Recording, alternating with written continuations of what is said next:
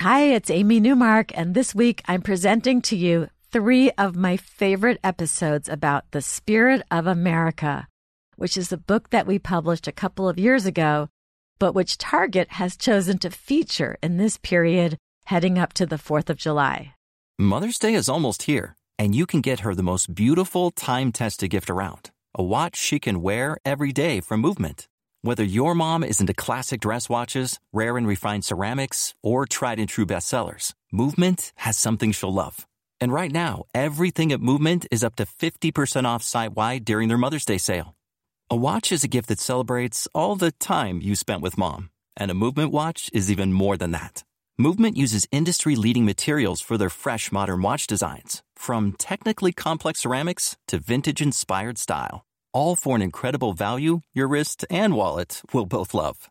And with one size fits all convenience and fast free shipping and returns, it's a stress free shopping experience. Save big on the best Mother's Day gift ever with Movement. Get up to 50% off site wide during their Mother's Day sale at MVMT.com. Again, that's up to 50% off at MVMT.com.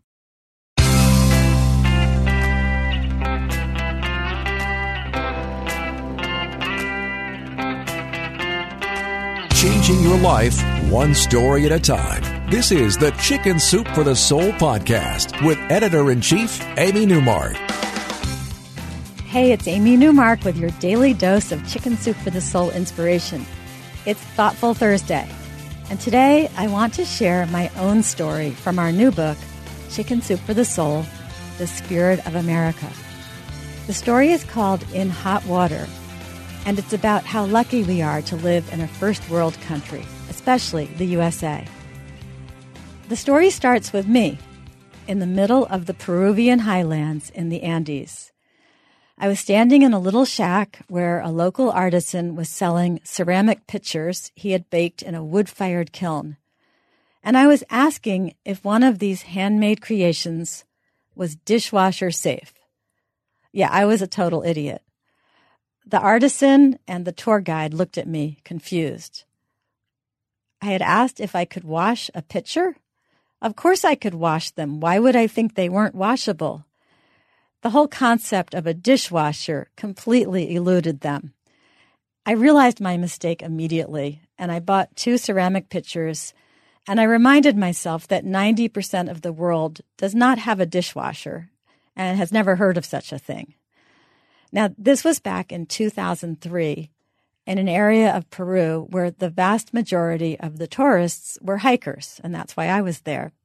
Most of the local residents lived in one room houses with no electricity and just a fire pit for cooking. Toilets were holes in the ground. But everyone had food and shelter and clothing. Everyone was friendly. And there was no crime at all against tourists and the children were so inspiring. They wore these neat school uniforms and they walked miles back and forth to school each day through these steep foothills. The people seemed happy and productive and healthy. They did not need dishwashers. No one really needs a dishwasher. Life there was simpler, more grounded, more self sufficient. It made me feel overprivileged. I've traveled all over the world since I was a kid, from highly developed countries in Europe, Asia, and the Middle East to third world countries in South America, Central America, and Africa. I made a list while I was writing the script for this podcast, and I've visited 42 countries so far, some of them for weeks or even months, some for just a day, and some of them more than once. They've all been beautiful and exotic and fascinating. And they've all opened my mind and made me aware how fortunate I am to live in the United States. We don't have to go through armed border crossings to drive from one state to another. But if you go down to Mexico or Chile, you will. We can move freely about our vast country without government interference. We can live and work wherever we want. We can go to college even if our parents did not. Women have mostly equal rights. And we don't wake up every morning wondering what danger the day will bring to us.